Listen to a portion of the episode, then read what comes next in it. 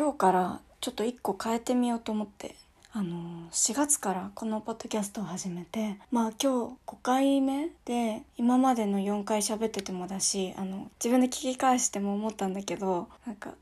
秘密基地って言ってるのに距離遠くないって思ったの。だからもうお気づきの方もいるかもしれないんですけどこんな感じでちょっと友達に話すみたいな感じでやっていこうと思って。ちょっと絶対よそよそしすぎたよね最初。あとやっぱり敬語で喋ってるとなんかこうちゃんとしちゃうスイッチみたいなの入っちゃうからうんなんか違うなって思った。で4月は本編を実はまとめて撮っちゃってたからちょっと今日まで切り替えられなかったんだけど今日からねまた新しい感じでやっていきます。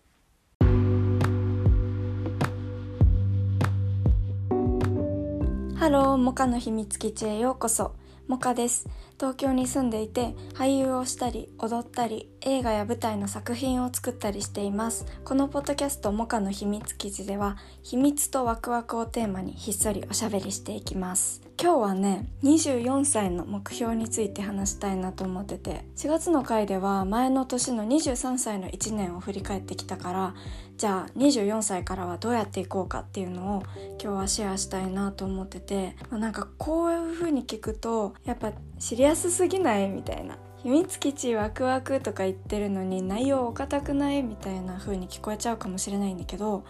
どっちかっていうとなんかこう旅の計画立てるみたいな感じなんだよね。私遠足のしおりとかずっと見てるのすごい好きだった子供だったんだけどなんかもうとにかく日々ずっとワクワクしてたいからどうやったらワクワクで埋め尽くせるかっていうのとじゃあ実際どんなワクワクなことしようみたいなそれをこう現実とすり合わせてあこうしたらこれできるかもなみたいなのを考えて進んでいくのすごい好き。そう。でまずね実は去年の誕生日にすごい大きい目標を決めててそれでそこからまずは5年計画だって言って23だったから45678 28歳までを節目にこの大きな目標をめがけて進んでいこうっていうのがあってでそれはちょっと私の感覚で言葉にしてるからこの言葉でみんなにも私と同じ感覚で伝わるかは分かんないんだけど一応私が感覚としてこうだって思っている言葉にすると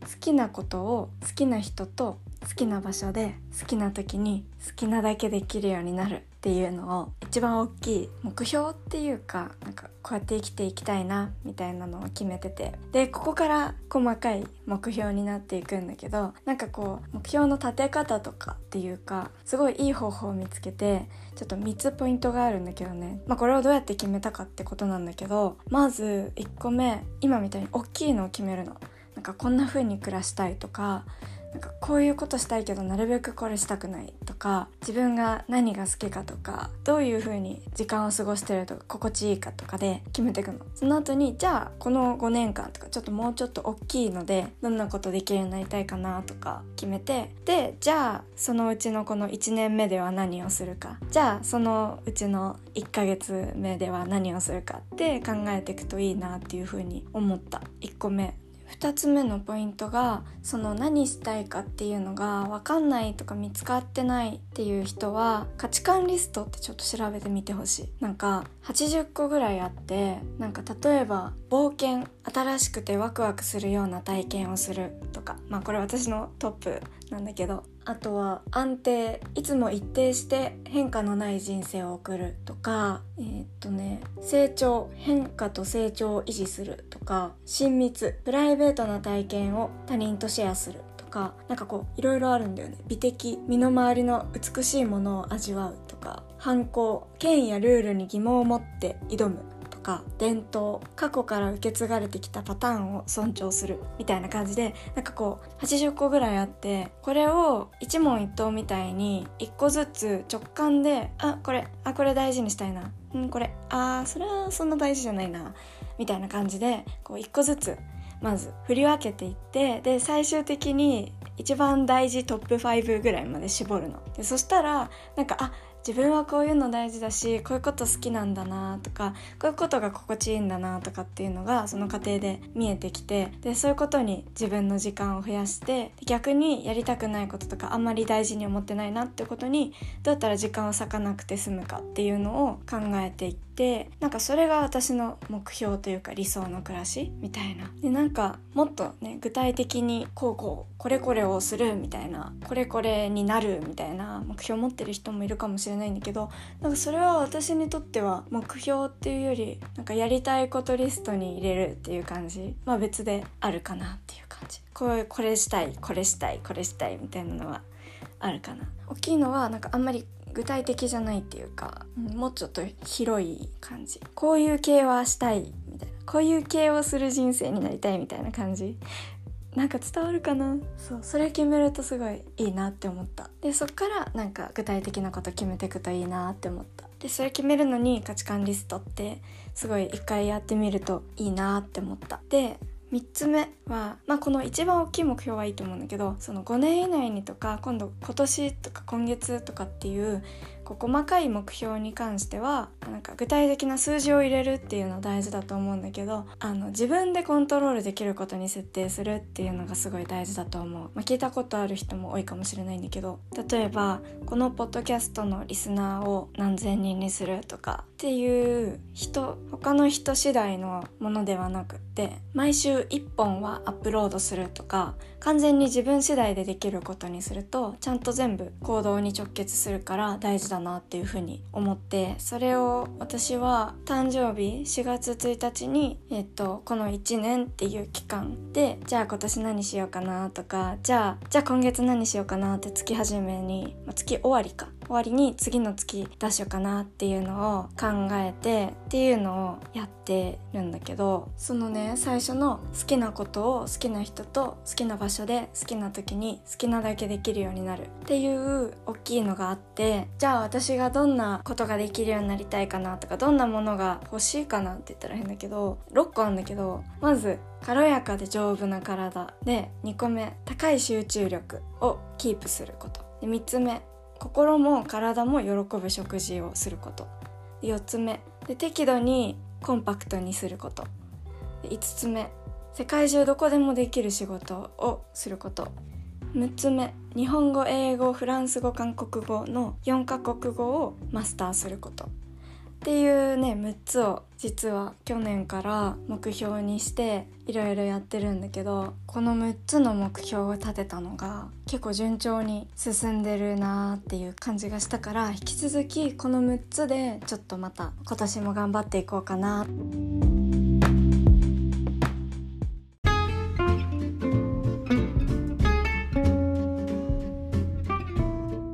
続いてはウィークリーワクワクのお時間です。このコーナーでは今週見つけた面白かったものワクワクしたものお気に入りをシェアしていきたいと思います、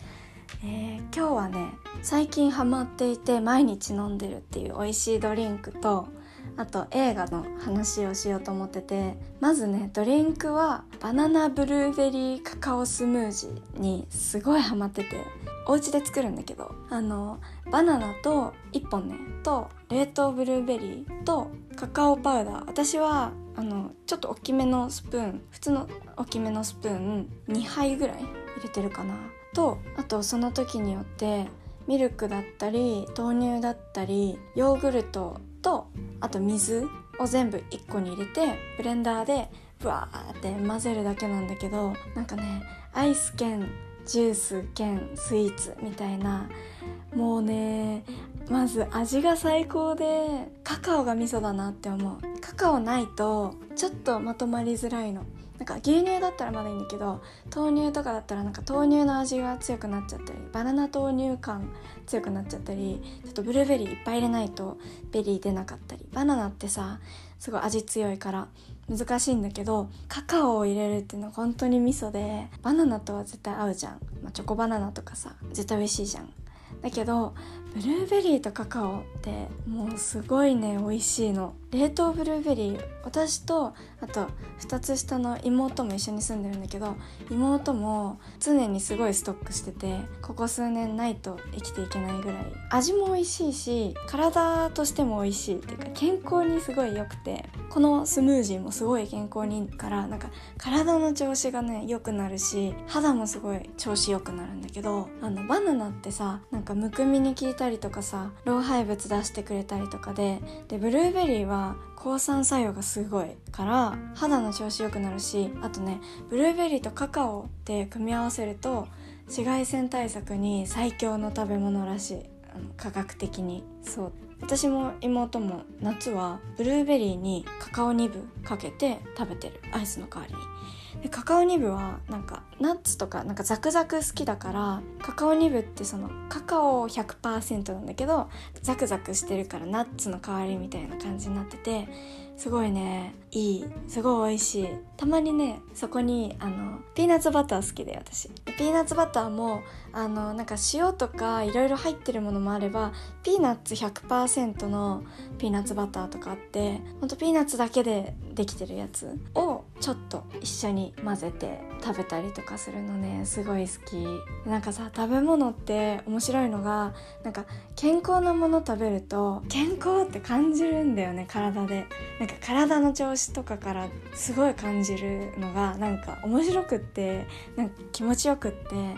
なんか一回覚えるとすごい快感心地いい本当にそういう状態を知った上でジャンキーなものわーって食べるとなんかもう肌すごいゴワゴワするしなんかかゆかゆいっていうかなんか上に一個不健康のなんか膜ができたみたいな感じですごいゴワゴワするしなんか体だるいし重いし頭働かないし鈍いしみたいな感じする。で特にねあのね砂糖を抜いた時すごい一番違ったなって思った。白砂糖はもうね日常的には食べないように結構してる。なんかたまにさ美味しいなんかデザート食べたりとかさそういうのはいいと思う友達とか家族とかと美味しいデザート食べるみたいなのは私も全然食べるんだけど普段日常的に取らないようにっていうのはすごいあの表示とか見てる。砂糖って書いてたらもうちょっとあってなる。本当にね体の調子全然違うから一回みんな試してほしい。砂糖を取らないっていうの。それねきっかけはなんか大学1年生の時にあの演劇の学校で体の使い方とかなんか身体表現とかなんか体系の授業をしてくれる先生となんか授業前とかかなになんかお話ししててなんか私最近砂糖立ってるんだよね今みたいな。なんかすごい体調良くなるし風邪も治るしみたいな聞いていや体調良くなるかもしれないけど砂糖を全く取らないなんて生きていけないし絶対無理だよって私その時思ったの。だけど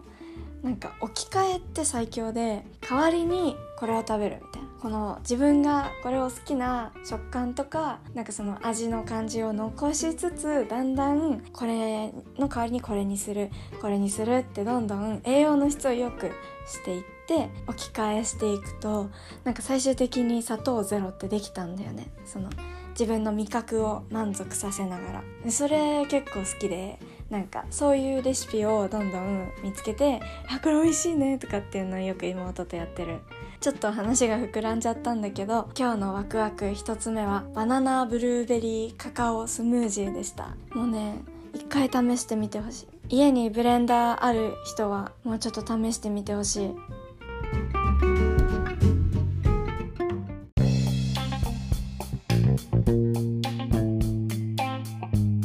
2つちょっといい映画を見たので紹介したい。まず1つ目は「エンパイア・オブ・ライト」っていうサム・メンデス監督の映画でちょっとサイトのあらすじっていうか作品の紹介みたいなやつを読むと、えー人生を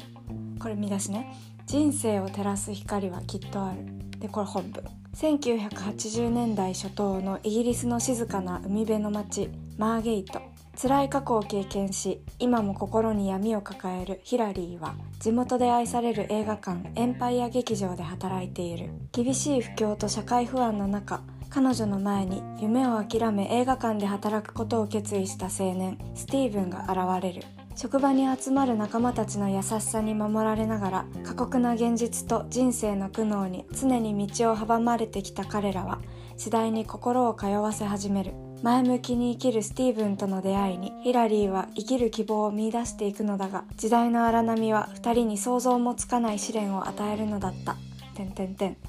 で次も見出しね。名将サム・メンデスが心を込めて送る映画と映画館そして人生へのオマージュ。エンパイア劇場に集う人々の愛と友情と絆を描く感動の物語。これ本文。主人公ヒラリーを演じるのは女王陛下のお気に入りでアカデミー賞主演女優賞を受賞したオリビア・コールマン。共演はイギリスアカデミー賞ライジングスター賞に輝く新鋭マイケル・ウォード。さらに英国王のスピーチでアカデミー賞を受賞したコリン・ファースらイギリスが誇る名優たちが脇を固める。監督はアメリカンビューティー1917命を懸けた伝令や007スペクターなど芸術性と娯楽性を兼ね揃えた傑作を作り続けるサム・メンデス。コロナ禍におけるロックダウンを経験し映画館がなくなってしまうのではないかという懸念を持ったメンデス監督が今こそ映画館への愛を形にする時だと考えたことから本作はスタートした。メンデス監督自らが多感な時期を過ごした。現代に通じる社会の激しい分断と激動の80年代初頭を舞台にあの頃人々に寄り添い心躍らされた音楽や映画といった当時のポップカルチャーをふんだんに盛り込みながら今を生きる私たちにとってかけがえのないオリジナルストーリーを紡ぎ出す。困難な時代にこそ仲間が音楽がそして映画館がいつもそばにいてくれた。世界が待ち望んだ。全ての人の人生に温かな光を差す。奇跡と感動のストーリー。という映画を見終わってでこのこと話そうって思った時にあのサイトのページの文章を改めて読んであーそういうことかみたいな。このここに書かれてるようななんかメッセージが本当に映画の中でビシバシ伝わってきてすごい素敵な映画だった。まず主演のオリビア・コールマンさんの開演っぷりがすごい。一番圧倒されたのがなんかとにかくいろんな顔が見え隠れするの。ヒラリーっていう主人公の女の人オリビアさんが演じてるの。周りの人もそのヒラリー自身本人ももうなんか制御不能なの。いろんな感情が。なんかねもうすごい冴えないおばさんっていう感じからなんかもうときめく少女みたいな顔からあとなんか幼くて震えてる大人に支配される子供みたいななんかもうほんといろんな顔を持っていてそこがすごかった。でも全部同じ人なの。でその周りの映画館の他の従業員たちの俳優さんたちもみんなすごくよくって過酷な現実の中でいろんな出来事の中でこうギリギリのところでこう引っかかってる交わってるギリギリでこうつなぎ止めてる本当に小さい脆くてなんかこう危うい絆が描かれててでそこに温められキリキリさせられであと作り手たちの映画だったり音楽へのもう目いっぱいの愛を感じさせられるシーンが盛り込まれててその音楽もだし音普通の音も全部すごくいいなんか繊細で強かったし美術もカットももうすごい素敵だった。あとなんか細かい絵で伝えるっていうのがすごい面白くてでミニマムで洗練されててなんか例えば男の人がその他の女の子と楽しく話しているっていうのを見て女の人トイレに早足で入ってきてで口紅を手で拭って落とすっていうシーンがあってでなんかその前になんかこう家でメイクしたりとかなんか服をこう鏡の前で合わせたりとかそういうの全くせずこのただトイレに入ってきて塗ってある口紅をこう落とすっていうそれだけであ口紅塗ってきたんだわざわざって。でその落とし方その彼女の様子だけであなんかすごい浮かれてっていうか好きな人の前でおめかししようとして塗ってきたんだなっていう。であじゃあこの人さっき見たあの人が好きなんだなっていうのがこのトイレに入ってきて口紅をこうう拭うっていうその3秒ぐらいのシーンでそれだけのなんか情報量というかがブワーって伝わってきたのがなんかすごい細かい話してるけどなんかそのそれをそのシーンだけで表そうとしたのがなんかでもちゃんと伝わってきたのがなんかミニマムで洗練されててなんかすごい豊かで、はあ、すごい素敵だなって思った。あと同じように感じたシーンがもう一個あってあの黒人のね青年が出てくるんだけど室内からねあの海沿いの建物の中から窓の外の海の近くの道端で仲良く笑い合ってる白人のお年寄りのカップルを見つめてるっていうカットがあってでそれをねその青年の表情を外から窓枠と青年をこう映してるっていうカットがあってその窓枠の中にその青年が囚われてる。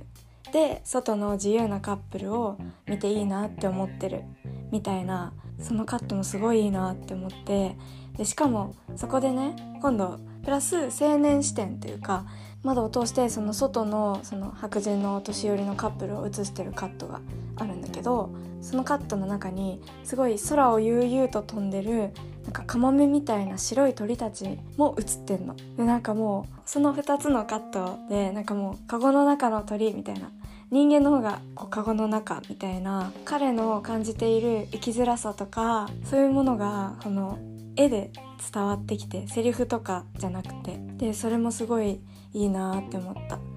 ね、窓をそういうなんか囚われに見立てるみたいなのって結構映画で聞いたことあるしよくあるかもしれないけどでもこれはすごいいいカットだった。なんか画面のあの左下の方にその道端のカップルがいてでその奥に海が広がっててで空も青くて海も青くてで白い鳥が飛んでてすごい美しい絵ででこの少年の抱えてるものが少年が眩しく思ってるものっていうのが映し出されててなんかすごい表現としてすごい強いなって思ってでそういうような印象に残るカットがとにかくたくさんあって私はあと映画館のフィルムの装置をやってるおじさんがいるんだけどその人が映写室から操作しながらスクリーンを見つめる見つめてるそれを正面からこうバーンって撮ってる絵があってその絵がもうね頭から離れない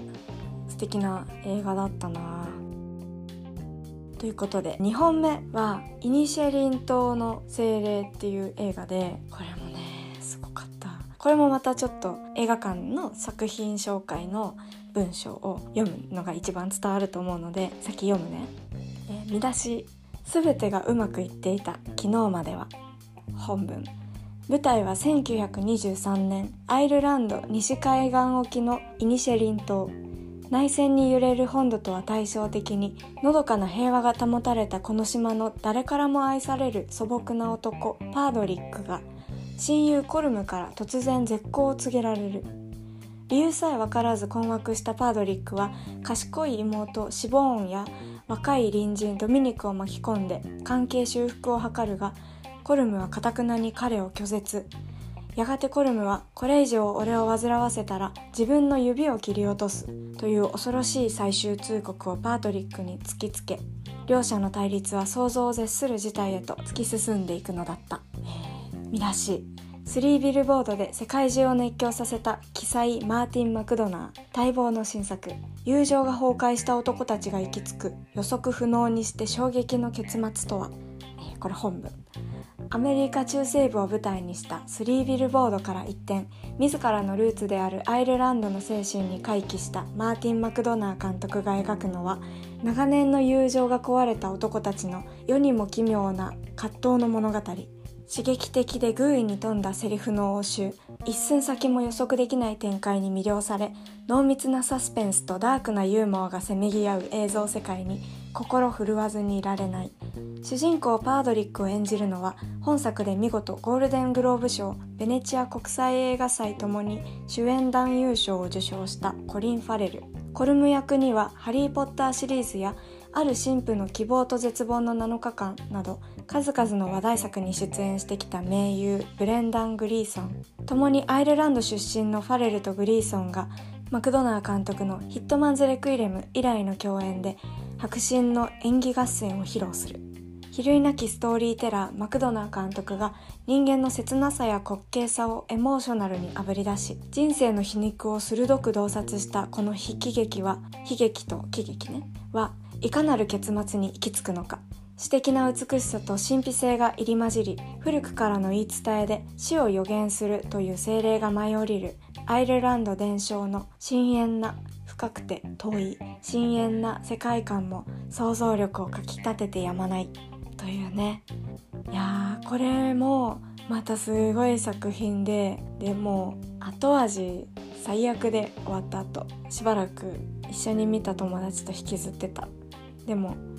なんかそれがこの作品の秀逸さの証拠だなっていうなんかこう普段なかなか触れないように暮らしているこういう部分にも目を向けていくこととか考えることっていうのは必要でなんかせめてこういう作品に触れている時は見つめようっていう風に私は思えるからだからそういう意味でもやっぱり世の中に必要な芸術だなっていう風に思う。普段こういう作品を作るってことしないとなかなか見つめてるのしんどいな生きてる中でそんな余裕ないと思う。自分のことで精一杯だし、うん、だからやっぱり映画でそれを伝えるとかこの見てる間だけでもそういうのを考える機会を与えるっていうのはすごい一個大きなあの映画の役割というかあの世の中に必要な理由の一つなんじゃないかなって私は思ってて。もう一回見たいかっていうとちょっとよしって思わないと。ちょっと覚悟がいるけどちゃんと見るの。それぐらいなんかこうあぶり出してるなっていう感じがして。なんだけど舞台がアイルランドの孤島なんだけどこの島の自然だったり動物だったり建物だったりすごい美しくて。でそれがふんだんにスクリーン詰まっててで描かれてて。その美しさとストーリーの中で描かれてる人間のこうぐちゃぐちゃドロドロが